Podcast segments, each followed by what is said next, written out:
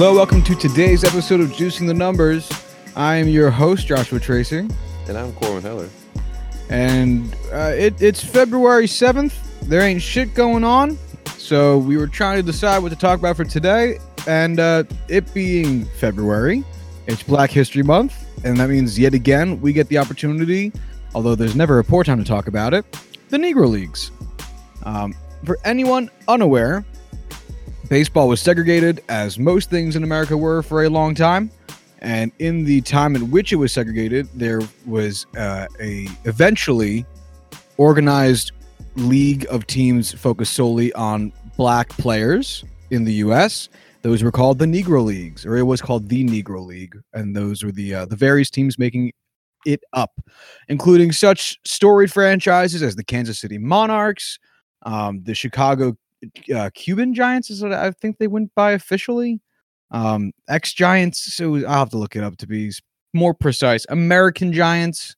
There it is. There's oh the New York Cuban Giants, uh, the Newark Eagles, the St. Louis Stars, the uh, Indianapolis Clowns, a whole bunch of yeah. There's the Cuban X Giants.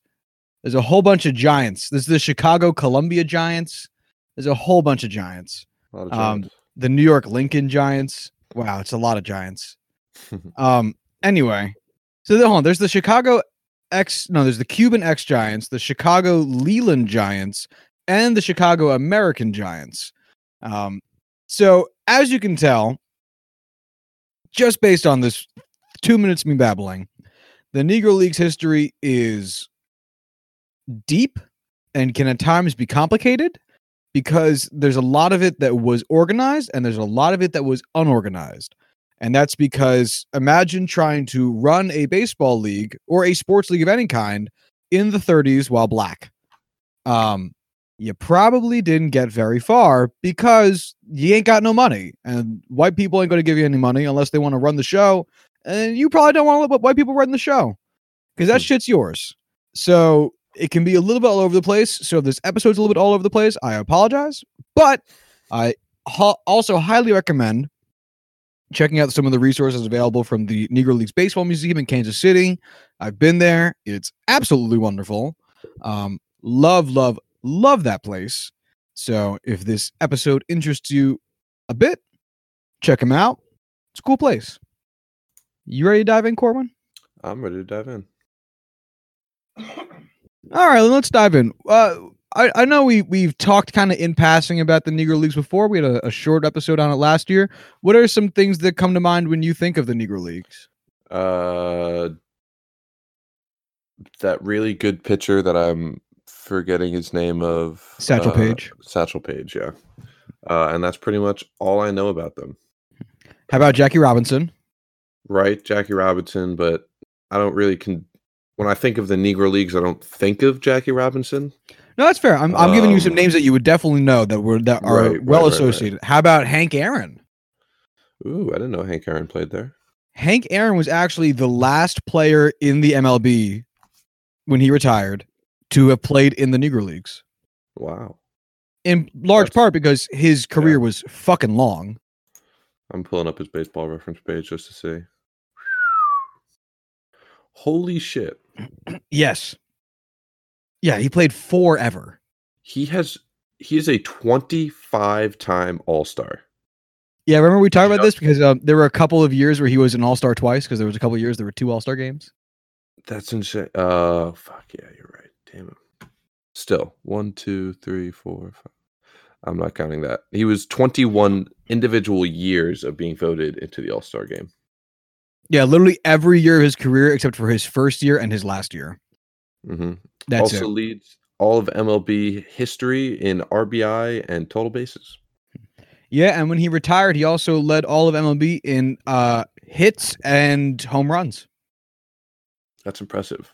Yeah, uh, one of the greatest players of all time. hmm Uh, he started his career, though, I believe, with the Indianapolis Clowns. Um, I don't have the Negro Leagues up right here. I can't. Uh, I don't know if they have that. Unfortunately, I was digging around a little bit, and I'm not sure that the that Baseball Reference hosts that information. Hmm. So, yeah, Um, Yeah. yeah, it doesn't look like they do. back. It just does MLB and minor league stuff. Yeah, I'm looking and I I don't see any of any kind. I see uh, a few uh, assorted minor league teams that he played with before getting called up to the big club, but I don't see his um. He doesn't matter. So young when he played in the Negro leagues because he Yes. was 20 years old when he debuted in the MLB. Yeah, not to make this a whole Hank Aaron episode, although it certainly It could be. be. Hank Aaron is a phenomenal ball player, person, ambassador for the sport, and ambassador for the Negro Leagues. But yeah, he was playing for the Indianapolis Clowns, if memory serves correctly, because I don't have this in front of me, but it was talked about at the Negro League Museum. Um, he he was with the Clowns and he was 17. Holy shit. Yeah, no, he he so he basically played baseball professionally from age 17 to 42. Um, yeah, he played shortstop for the Negro American League's Indianapolis Clowns for three months. Um, do do do do do. That's all the uh, Negro League Baseball Museum has on him in the Negro Leagues. Yeah, and then I believe he joined um the Braves organization pretty young. Mhm. Uh th- anyway, yeah, Hank Aaron, who we will certainly be looping back to, uh, one of the the big shining stars of the Negro Leagues, looking or a, a big shining star of MLB whose roots extend into the Negro Leagues, I should say. Um, some of the most decorated teams in the Negro Leagues, uh, the Chicago American Giants won 14 championships. They were an active franchise from 1910 to 1948 the Kansas City Monarchs and the Homestead Grays, two of I think the most recognizable Negro League teams, each won 10.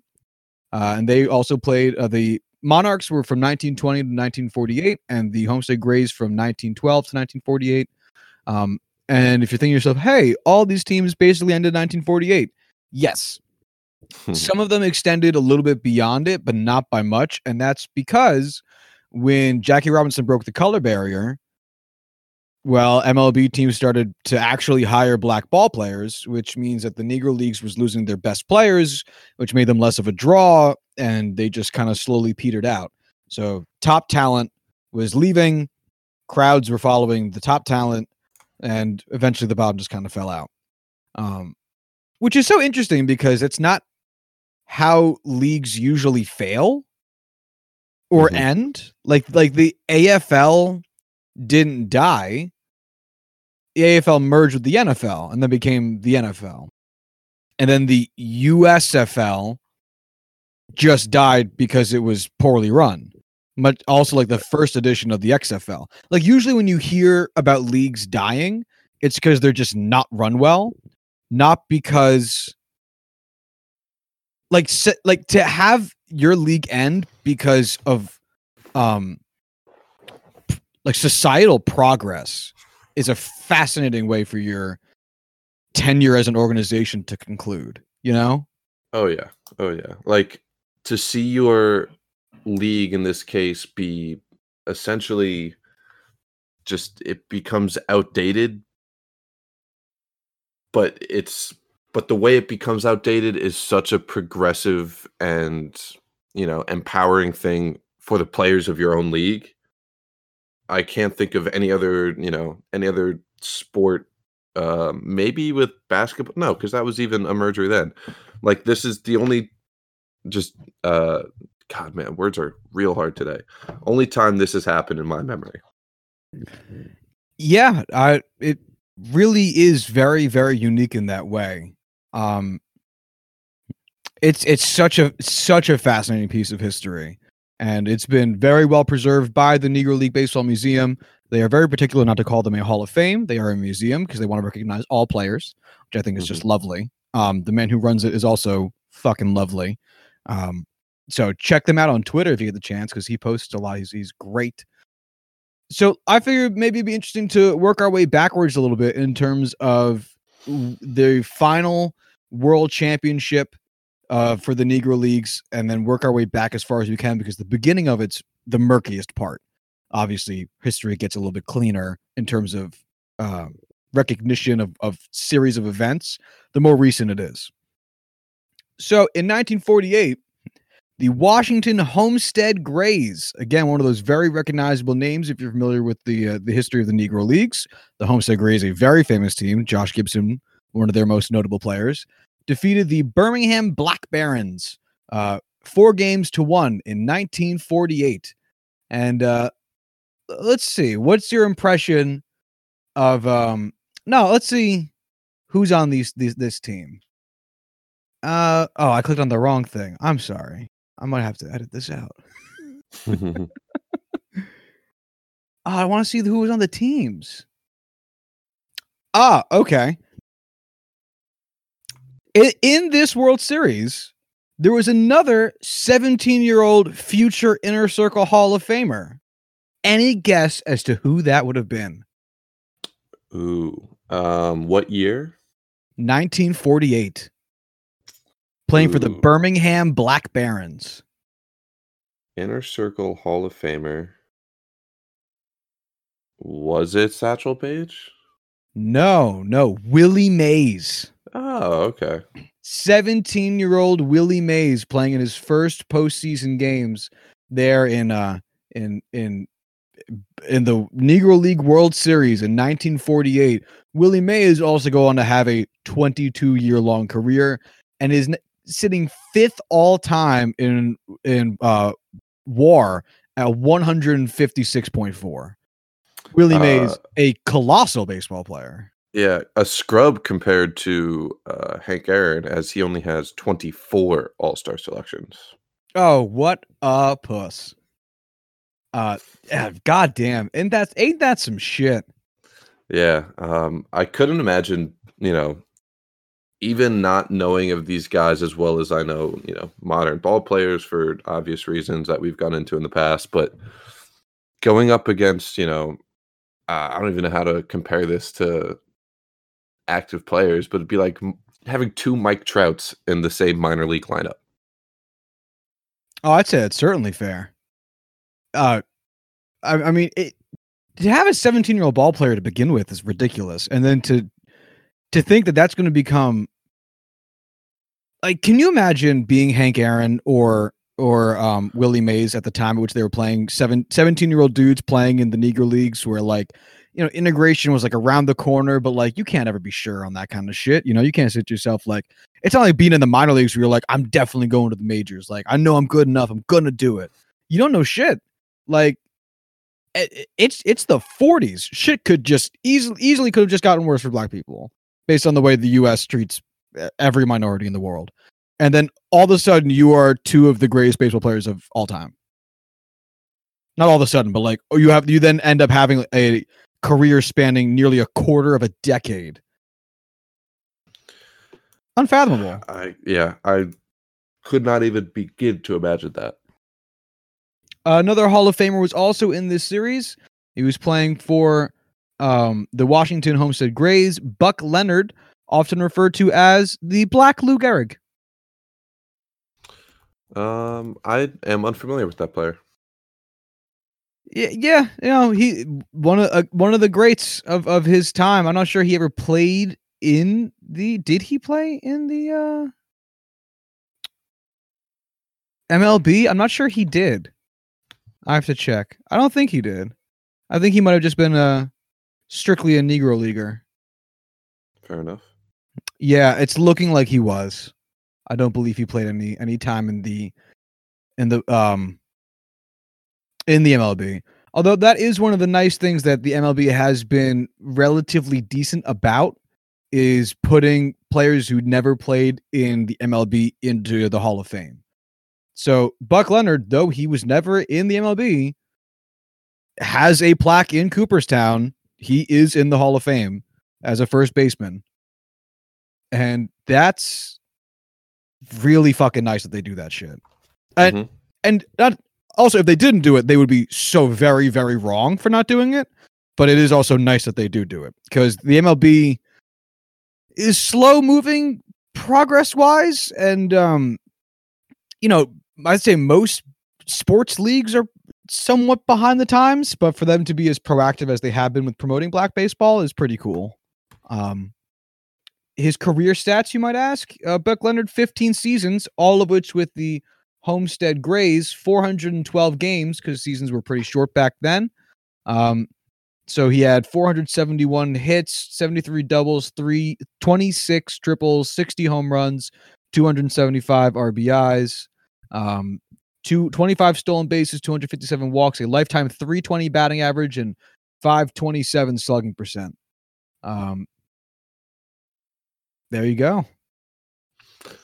Yeah, these uh these are the kind of guys I kind of wish I could have known about more. God, words are fucking hard today. Um, you know, like Corwin of every these- every episode. I know, I know. Uh, fuck it. All right, I'm done. no worries. Uh, the World Series before that, in the 1947 Negro League World Series, was uh, when the New York Cubans bested the Cleveland Buckeyes four games to one with one tie. I don't know how that works, but in the post, like in what? in the World Series. Um, so if I had to, oh, one game was called after a tie after six innings due to rain. Imagine that shit happening today. Like I game, can't. Game four of the World Series, you know, make it or break it game for the team. Ah, it's raining. Yeah. It's actually game one too. Game one was tied five five, and then game two, the Cleveland Buckeyes won ten to seven. Game three, the Cubans came back, won six nothing, and then game four, the Cubans won again nine to four. The game five, they won nine to two, and then game six, they won six to five to get a four one one, um, and win the series. Baseball's so weird. God, I know, isn't it the best? Uh, the year before that, 1946, the Newark Eagles beat the Kansas City Monarchs. Uh, they won in seven games, a hell of a series. Um, so four to three, with uh, one of these games being won by the Monarchs, 15 to five. God, can you imagine that? What that game must have been like? Not at all. Uh, in this game, Hall of Famers, the Newark Eagles on that team had Leon Day, Larry Doby, Monte Irvin, and Biz Mackey. In Kansas City. Yeah, Kansas City Hall of Famers Willard Brown, Hilton Smith, and Satchel Paige. Hey, I've heard of that Satchel Paige guy. Yeah, I I I only recognize Larry Doby of the other names, which I know is a shame because I would like to say I recognize all the names. Uh, Monte Irvin sounds familiar as too, but Leon Day and Biz Mackey don't come don't come up in my mind. Nor does Willard Brown. Uh, Larry Doby, for anyone who was unaware, uh, was the first black Major League Baseball player to play for the Cleveland Indians. So that's Yeah. the reason I know who he is. Uh, Monte Irvin. Oh yeah, Mo- yeah, Monte Irvin. Okay, I, I I still am like iffy, but he played for the Giants for a long time. Um, also in the Hall of Fame, won a World Series in nineteen like an MLB World Series in 1954 with the Giants. That's that's how his name is familiar. Um, and then yeah, Leon Day, Biz Mackey. I don't I don't have off the dome, and I'm sorry to those people, but I can't be Are you? perfect. I'm a little bit. Fair enough. Uh, 1945, the Cleveland Buckeyes beat the Washington Homestead Grays in a four-game sweep. Just to read out the rest of these real quick. 44, the Homestead Grays beat the Black Barons, the Birmingham Black Barons. That's right. It's the second time they've faced each other. But what's this? A third time when the Washington Homestead Grays beat the Birmingham Black Barons in eight games, four games, four wins, three losses, and another tie. Um, and then in 1942, the Kansas City Monarchs beat the Washington Homestead Grays in a four-game sweep. So the in, from 42 to 48, the Grays were in all but two World Series, having won three and lost two. Ain't that some shit? Uh, that is in fact some shit. Uh, Hall of Famers on the 1955 wor- in the 1955 45 World Series. Only Washington had them. Cool. Papa Bell, Hmm. Ray Brown, Josh Gibson, Buck Leonard, and Jud Wilson. A couple names we've already mentioned. Um, in the 1944 World Series, there was uh, there's going to be a lot of repeats here. It's uh, all the same names because the world the Grays won that one too. In the 1942 World Series, Willard Brown, Satchel Paige, and Hilton Smith were on Kansas City with all the same names repeating on the um, Homestead Grays. And uh, and yeah, that's pretty much that's pretty much it for the the kind of waning years of the Negro Leagues in terms of um well no Negro waning years of the Negro Leagues end of sentence. They kind of concluded post 48 but um these teams had some very very impressive ball players on. These are these are some very recognizable names in the in the ether of baseball. Right. And it's it's one of those things where like it's hard to look back and say like, "Oh, I miss the Negro Leagues," because what the existence of the leagues represent. It's, you know, you could say like, "Oh man, that was a really you know, important part of history."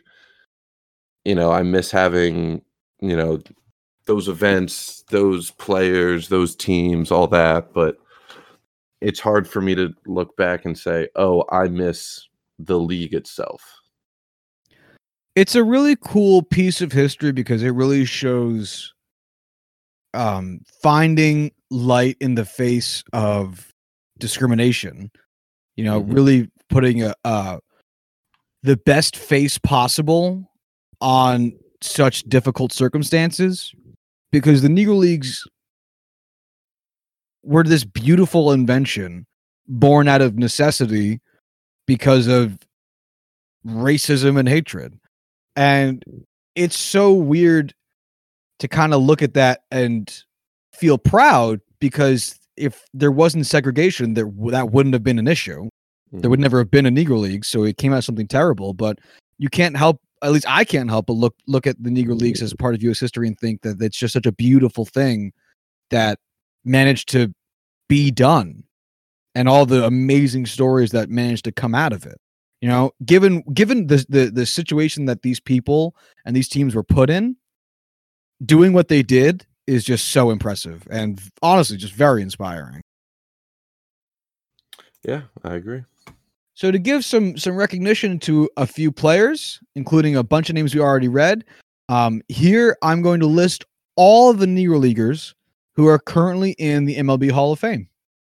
Luckily, there's not too many, but uh, well, I shouldn't say luckily. Uh, lucky for me, doing the reading, there's a there's a very readable number of names.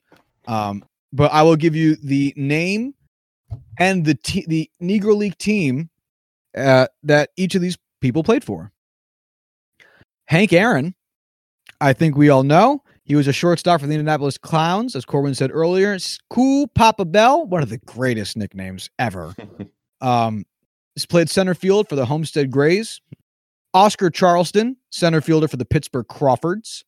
Pittsburgh, a wonderful history of Negro League baseball in, in Pittsburgh, might I just say I can appreciate that. yeah to shout out to that, that was also one of the big things that like for like roberto clemente is that he was playing in a team in a city that like mm. had such a deep baseball history. Like the fact that pittsburgh is such a bad team now and the, the city often forgets it in light of the two significantly better franchises that play in that city cannot be understated how much of a crime that is.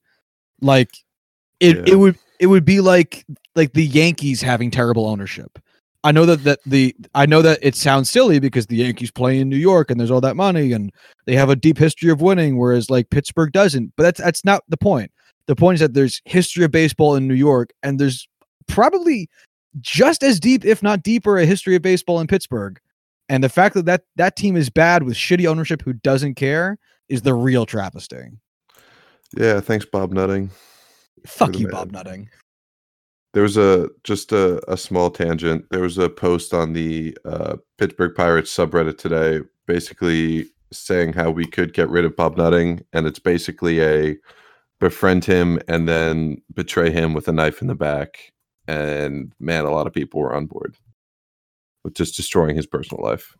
I think we need not we need to start doing hits on on these people and like not murder hits though. We need to start doing weird specific like Donald Sterling style hits where we get all these old white dudes to like get black girlfriends who then just like expose their racism until they get him forced to sell the team.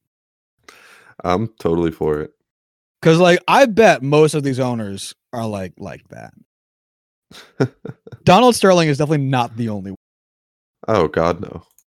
Uh, anyway, uh, Ray Dandridge played third base for the Newark Eagles. Leon Day, pitcher, second baseman, and outfielder for the Newark Eagles. This one's hilarious. Martin Dihigo played every position for the New York Cubans. Larry Doby, second baseman for the Newark Eagles. Bill Foster, pitcher for the Chicago American Giants. Rube Foster, who is a pitcher, a manager, and the organizer of the Negro Leagues. He the Negro Leagues are heavily credited to him. There were Negro teams. Oh, I felt gross to say. Um, like black baseball teams that were playing loose games against other black teams and Hispanic teams and white teams and whatever. But Rube Foster was the guy that actually brought them all together and formed a formal Negro Leagues. Um, so he is in as a member of the Chicago American Giants. He was inducted in 1981. Josh I was just about to ask you if he was in the Hall of Fame. Yes, yes, he is. Very uh, stupid. Uh, oh yeah, no. I, I get that because you're reading it out. Yeah, I wasn't gonna say it. Uh, Josh Gibson, catcher for the Homestead Grays. Josh Gibson, affectionately referred to as the Black Babe Ruth. Monte Irvin, shortstop for the Newark Eagles. Judy Judy Johnson, third baseman for the Hill Hilldale Daisies. Buck Leonard, first baseman for the Homestead Grays.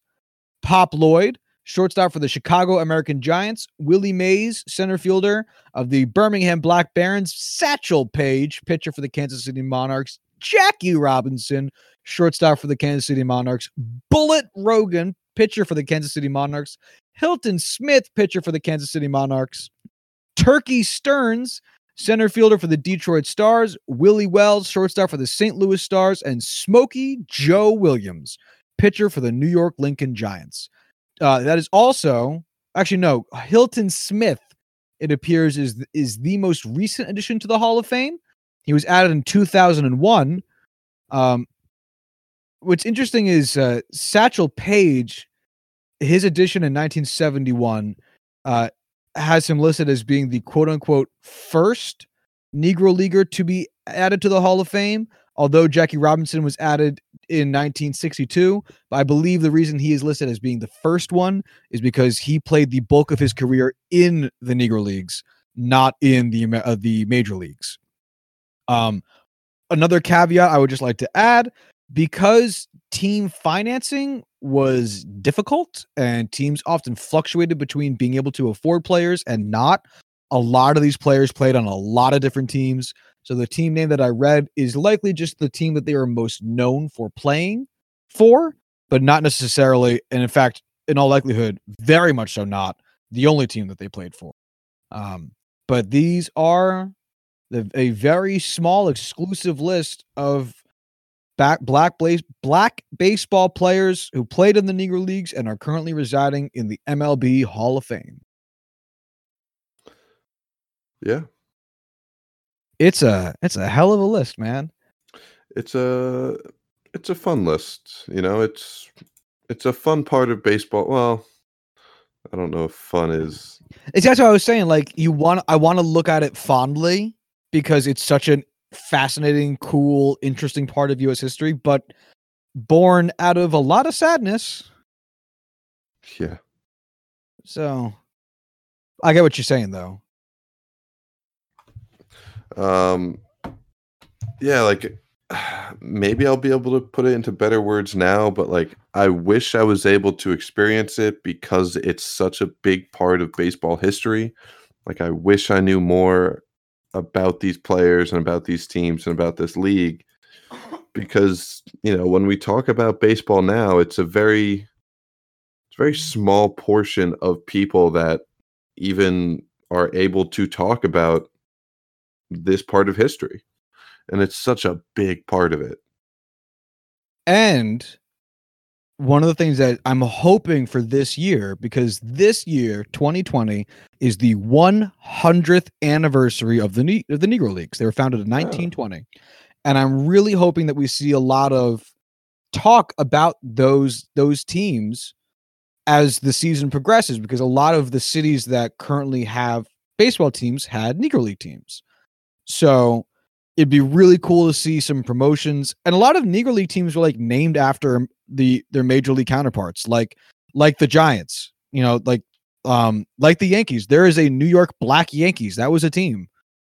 You know, like Interesting. yeah, it, it was it was not uncommon for those naming conventions to exist. There was an actual like we talk about the Black Sox scandal, but there was also a Negro League team, the Black Sox instead of the White Sox. Like there's a lot of that around in baseball history, and since this is the 100th year anniversary, it'd be really cool to see MLB, who I like I said, I do think does uh some good, some really good things for um bringing the Negro Leagues to light. I really hope we see them do just you know really lean into the celebratory uh, anniversary that is 100 years because that'd be cool. I agree. I agree. Um, and honestly, I don't know if they will, but you know, like a a simple patch on the uniforms, like something to do, like a Negro League memorial, not memorial, but you know, a, a weekend celebrating it, like they do with a, a bunch of other stuff. You know, like there's a bunch of things they can do with it, um, and hopefully, you know, they can get over the oh, is this going to be politically correct? Is this a part of history we want to bring up and celebrate? There's Yeah, going to be plenty of those meetings, and I really hope that they can get over it and get it right.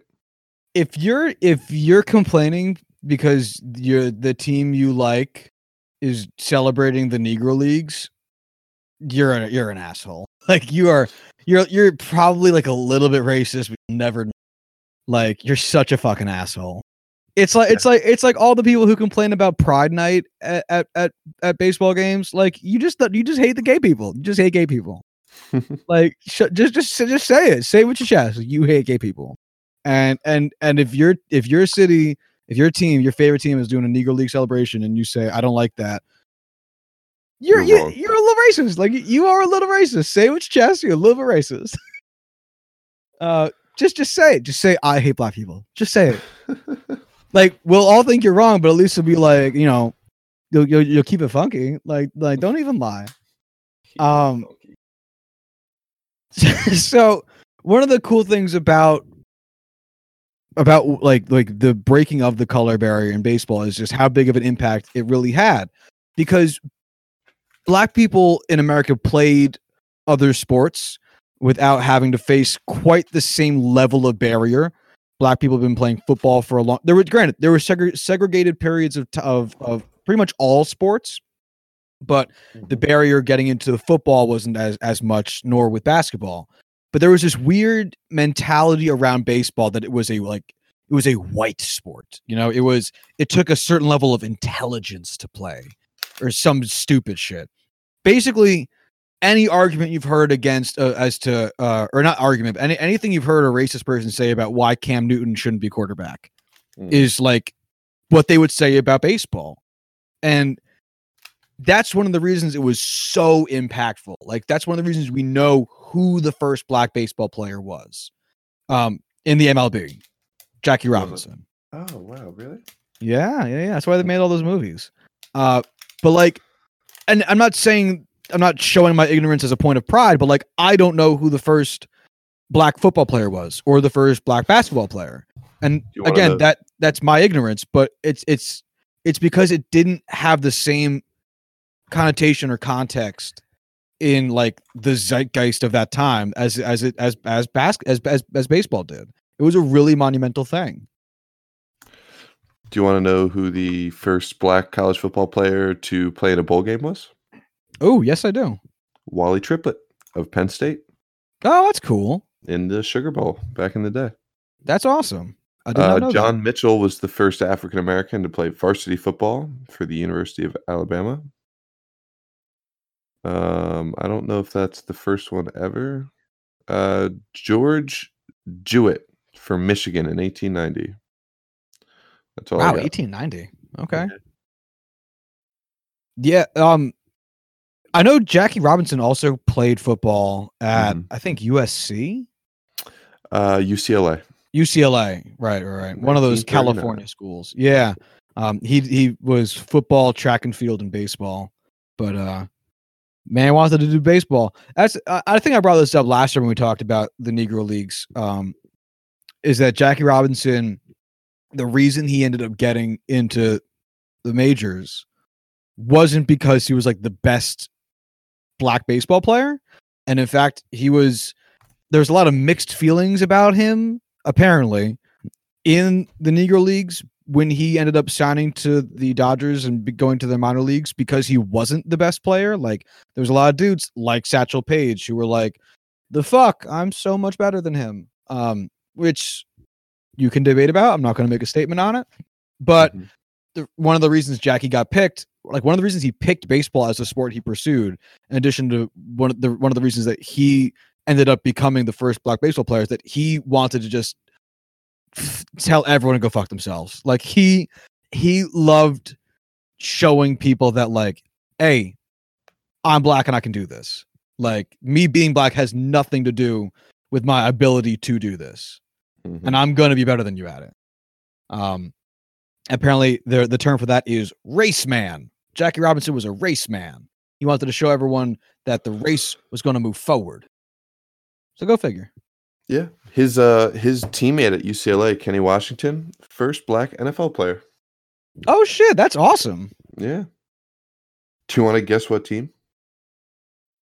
Ooh, um, the Steelers, No, the Hollywood Bears. The Oh, Hollywood that's Bears. Pacific Coast. That's a different professional league. The Los Angeles Rams was the NFL team. Ah, ah, okay, that makes sense. Uh, so, given that the history of black baseball is so deep, um, there is a really rich history or remembrance of it by a lot of the players, and I wanted to shout out some of the greatest black baseball players in history. So, I figured an easy way of doing this, uh, maybe not the best way, but an easy way of doing it, would be just looking at the all-time WAR leaderboard for the MLB and talking about some of the guys that are on this list. And the first dude whose name appears here is Barry Bonds. Ooh. Barry Bonds, I think we all know this name. Career 162.8 WAR. Um, he is the all-time leader in home runs, walks, intentional walks. He also has the most MVPs out of any individual player with seven. Two-time batting title, eight-time Gold Glove, twelve-time Silver Slugger, three-time Major League Player of the Year, fourteen-time All-Star, and is still sitting on the Hall of Fame ballot, which is absolute fucking insanity. Um, and by far one of the funnest players to talk about because of his stats page. It's absolutely ludicrous, and we've talked about it many times. Um, Oh, and yeah. he is the first of the black baseball players that appear on this list. He is fourth all time in WAR, just behind Babe Ruth, Walter Johnson, and Cy Young himself. Um, yeah, Barry Bonds should be a Hall of Famer. My favorite pirate for that's, you know, not known for being a pirate.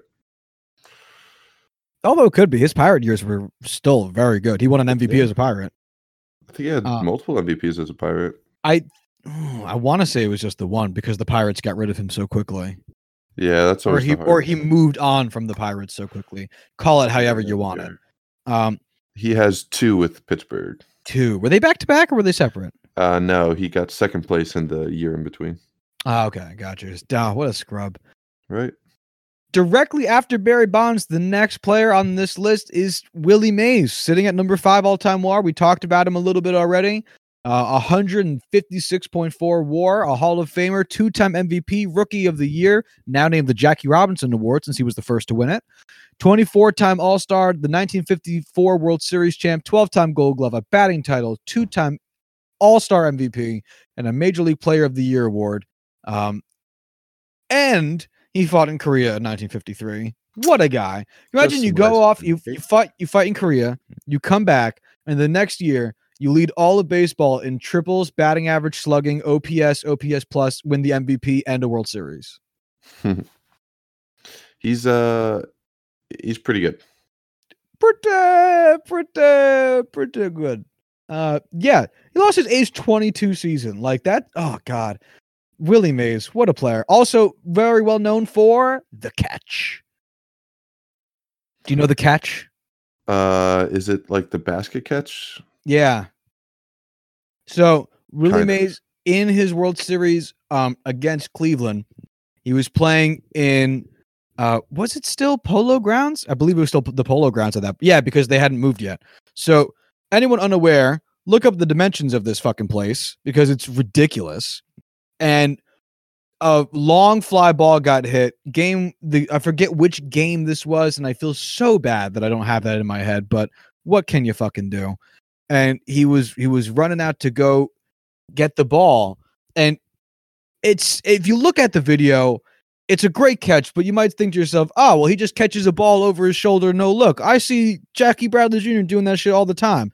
The most impressive part about it is how fucking far he had to go to go get that shit. Mhm. So he's running top speed. He's like literally like basically not even fucking looking. Sticks just sticks his glove out, gets this perfect basket catch, secures it in, holds onto it, and then throws the ball in. It's an amazing play. Uh, I saw like a, a tracking graph, like kind of the way ESPN does uh, their uh, charts for like receivers. It's insane. It's absolutely bananas. Yeah, the the athleticism involved in it, it's ludicrous. Uh, moving on from him, we have Hank Aaron, uh, who have also we've also gone over a little bit. Hank Aaron, 143 WAR. Um, as we said, he currently is the all-time leader in RBIs and total bases. He is also a, in the Hall of Fame. He won an MVP, 25-time All-Star, three-time Gold Glove, 1957 World Series winner, and two-time batting title champ. Um, Hank Aaron, super good at baseball. And No kidding. also sitting at number seven in the all-time WAR leaderboard. Oh, wow. After that, we we run a little bit shy on on well-known black baseball players. The next person on this list, we go down to number 19, Rickey Henderson. He's also gonna get a baseball. I'm just gonna stop saying that. That's been a joke I make every episode. It's not funny. Rickey Henderson, uh for anyone unaware, I don't know how you're you you would be. Maybe the fastest man to ever live. no, no, not not really, but maybe one of the fastest dudes to ever play baseball. Um, he played he played professional baseball for 25 years, starting his career in 1979 with Oakland and ending it in 2003 with the Dodgers, age 44. He retired and uh, sorry, he still is the all-time MLB MLB leader in runs, stolen bases, and caught stealing. He has stolen 1,406 bases. In his age 43 season, he stole three bases with zero caught stealings. Uh, sorry, his age 44 season, and he only played in 30 games, which means he stole a base. He stole one base every 10 games, which is a good pace. If all baseball players did that, all baseball players would have like 16 stolen bases or st- at least 16 attempts every year, which Mhm. would be a lot for some baseball players, let me tell you. And he did it when he was 44. In his age 42 season with the Padres, he's attempted 32 stolen bases and got 25 of them. In his age 41 season, he attempted 47 stolen bases and got 36 of them. Hold on. His his age, oh god, I love Rickey Henderson. His age 39, 40 and 41 season, he stole successfully 66, 37 and 36 bases. He got caught stealing 13, 14 and 11 times. Um, yeah, I mean, I don't know of anyone that's anywhere even close to that in the past. You know, I don't know. In my lifetime watching baseball, There's nothing like him anymore. There just Yeah. isn't. There just isn't. Uh, Inner Circle Hall of Famer with his 111.2 WAR. He uh, is a Hall of Famer. He won an MVP, 10 time All Star, Gold Glove, ALCS MVP, two time World Series winner, and three time Silver Slugger. Uh, and he came about at a time when the Negro Leagues had, had ended and had wrapped. There were still a few guys playing, like Hank Aaron, um, but so the, so the memory was still there. But he was he was uh, of the generation of black baseball players who ne- didn't have to go through the Negro Leagues, and my God, was he just a star- sterling example of everything an athlete could be. Um, oh my God, watching watching highlight videos of Rickey Henderson play baseball is like watching baseball as it should be played. that's true. It's just But he didn't hit 50 home runs, so he's not good at baseball.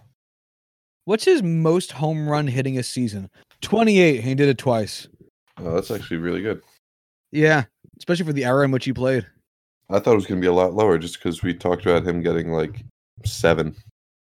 That one yeah, there was it was the the highest WAR with fewest home runs. Yeah, he has um uh he has a hand uh, uh, not even handful. He has a decent number of fewer than 10 home run hitting seasons, but he certainly made up for it by stealing. Let's see in in his seasons where he stole 10 or sorry, where he hit 10 home runs or fewer, he stole um 130 bases in 1982, which is fucking dumb, might I add. Um so so he played in 149 games that year. That means if he stole one base, if, if, if his stolen bases were all spread out so that there were only one game per stolen base, he stole a base in every single game except for 19 of them. All but 19 of his games. Jesus fuck. I, know. wonder, uh, And the craziest part is he got caught stealing 42 times that season, which means he attempted a stolen base 172 times that season. Jesus. And Like his and his- he led the league in walks that year with 116. um wha- what like how does his total bases compare in you know the MLB during his years? Because like yeah, he wasn't hitting a lot of home runs, but God, he'd have a lot of total bases unless those aren't counted with steals. Uh, I believe they are. So now look it up. let's look at Hank Aaron. Hank Aaron's the all-time leader with 600, 60, 6,856. Rickey Henderson, 4,588. So 2,000 base, 2,300 bases fewer. Well, damn, Hank Aaron, good on you. Oh, that's what you get for hitting 755 home runs. I mean, it's just such a stupid number, 755. uh, yeah, it's not exactly, you know. Uh, I yeah, I got nothing. Uh, so which year did he break Babe Ruth's record? Um, 745 would be 733. So it would have been it's 1974. He had 20 home runs. God, could you imagine breaking that? I oh, I I I can't even fathom what that must be like to break what was seen as such an unbreakable record. Uh, yeah, I have no idea. I'm not like my athletic achievements are so far from like breaking all-time MLB records that there's no way I could even comprehend what it would be like to do that. Real real quick, total aside, who do you think has more home runs, A Rod or Mark McGwire? Mark McGwire. A Rod by over a hundred. What? A Rod has 696 home runs. Mark McGwire has 583. Damn, I didn't realize A-Rod had that many fucking home runs. Yeah, Mark McGwire 62.2 WAR. A Rod 117.8. Jesus shit. Yeah, I remember him being only four shy, which is why I looked at Mark McGwire because I wanted to see how many Mark McGwire had. Um, and I didn't realize it was that many fewer than A Rod. What the fudge, dude? I know. Ain't that some shit? But think think think about this. All right. Babe Ruth hit 714 home runs. In like and like radios were barely a thing. You know, like he had seven, ton- seven, 714 home runs and his career ended in like what was it? Like 39 or 40 something. I'm I'm a terrible baseball fan. I can't think of the year he retired. Uh I'll pull it up. 35. Sorry, 35. His career ended in 1935. So Babe Ruth, Babe Ruth retires in 1935. He has hit 714 home runs. That is a, a comical number. It's something no one. It's inconceivable. Like like the fact that A Rod came close is impressive but at no point where you're like, wow, no one's ever done this before. You know? hmm I I can't even think of what it would be like to re to to really push a game forward as much as he did.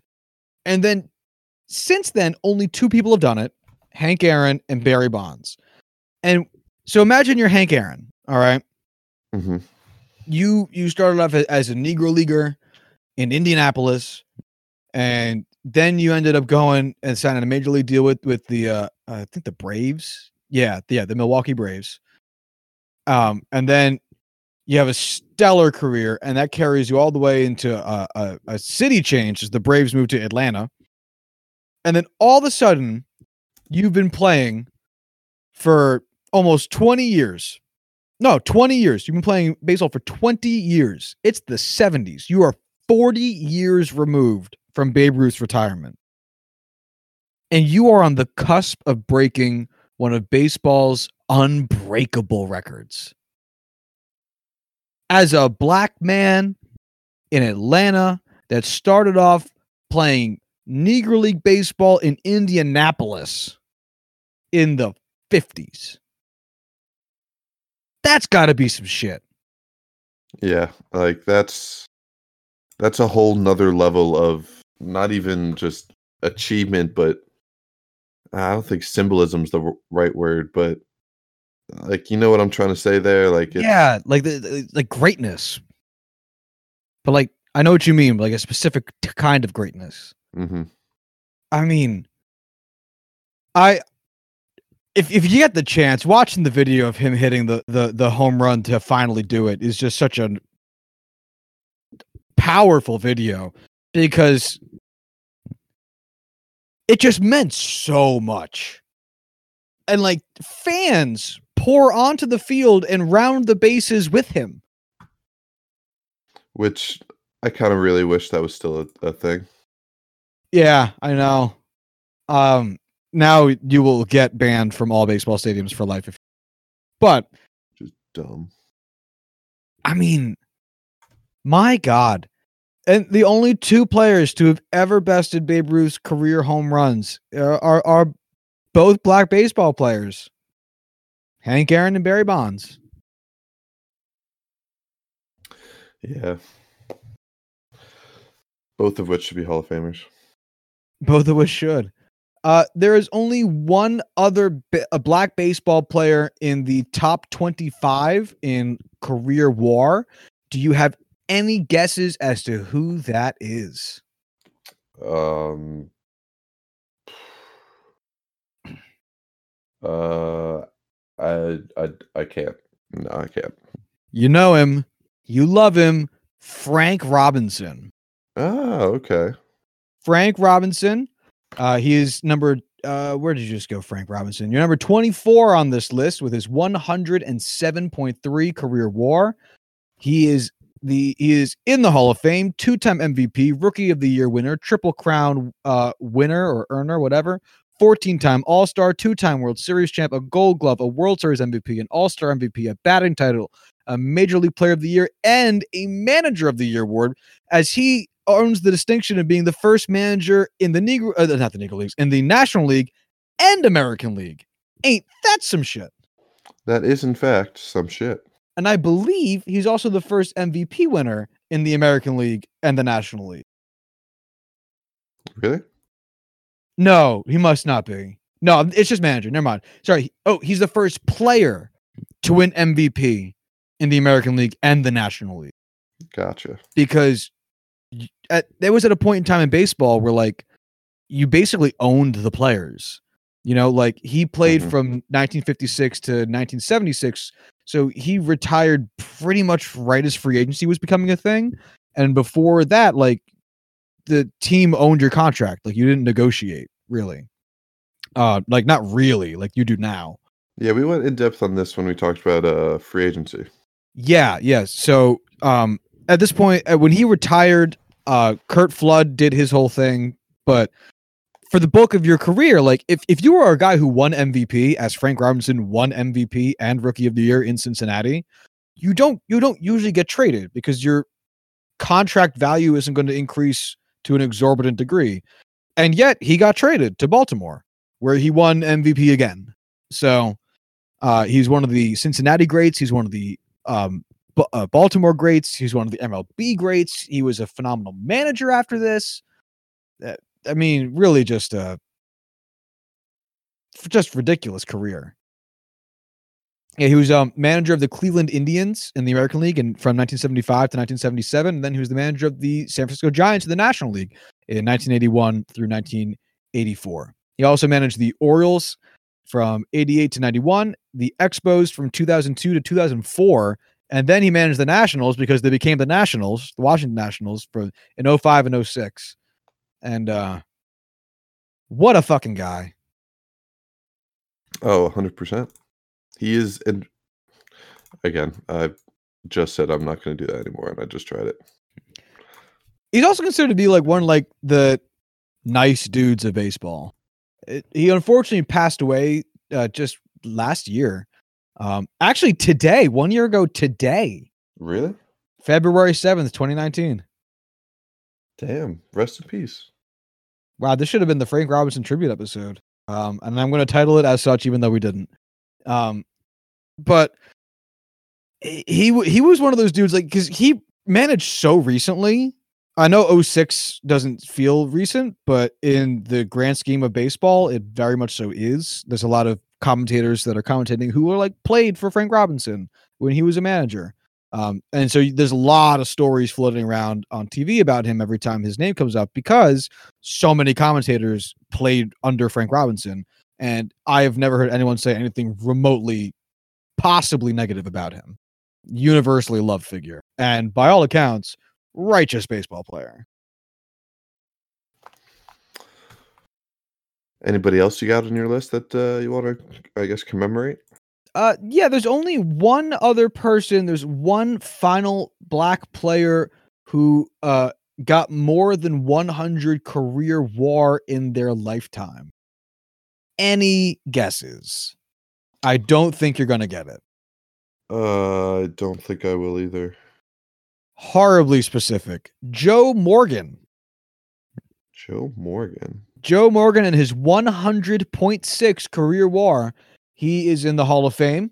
Two time MVP, 10 time All Star, two time World Series winner, five time Gold Glove, an All Star MVP, a Silver Slugger, a two time Major League Player of the Year. He played for the Houston Astros, banged them trash cans from 1963 to 1971. Then the Cincinnati Reds under the Big Red Machine. He played from 1972 to 1979.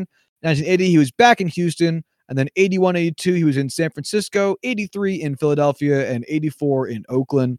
Um, he never, he, or sorry, he led the league in a bunch of things. He doesn't hold any lifetime career records as some of the other players we have highlighted have, but by all accounts, a great baseball player. Uh, yeah, I, I can't say I'm.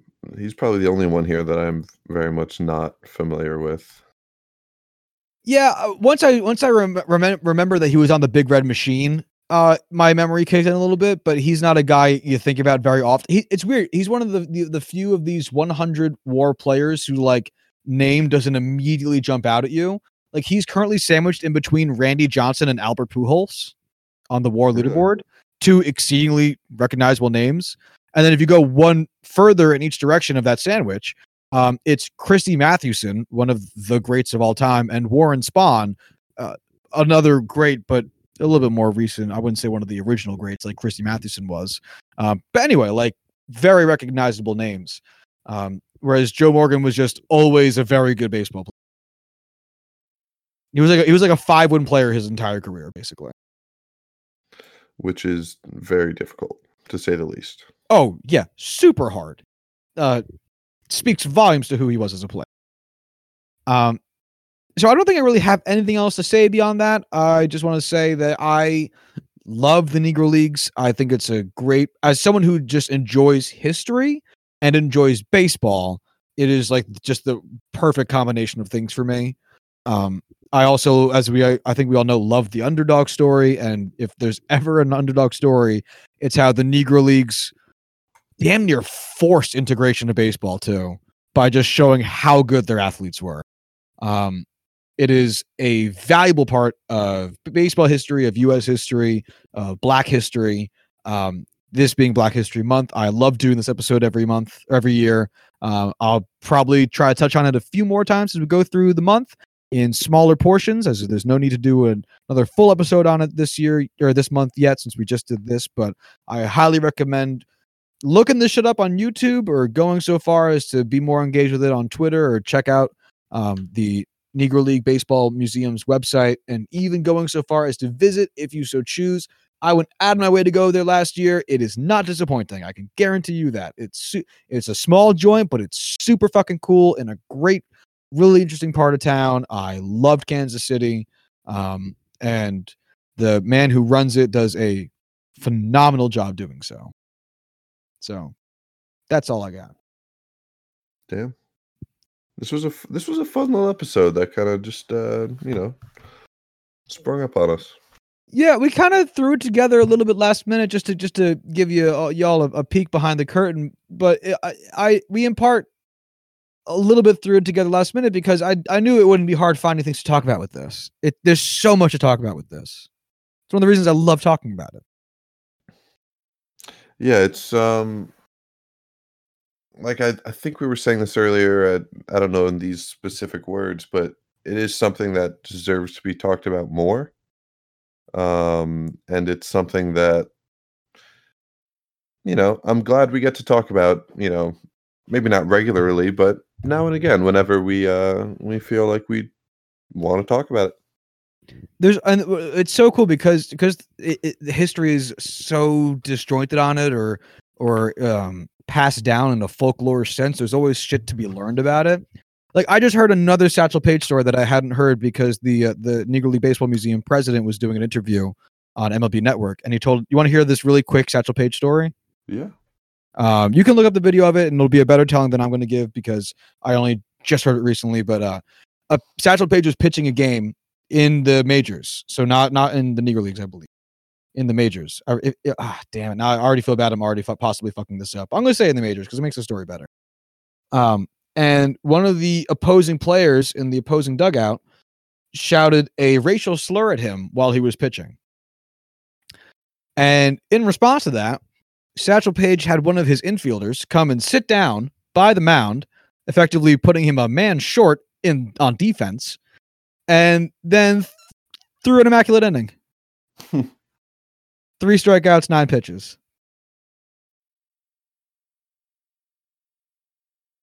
And that's amazing. Yeah, that's isn't that like or I don't know about significantly, but isn't that more rare to have you know to have happened, more rare of an occurrence than a perfect game? No, perfect game is just only 23. It's more rare than a no hitter. Okay. Yeah.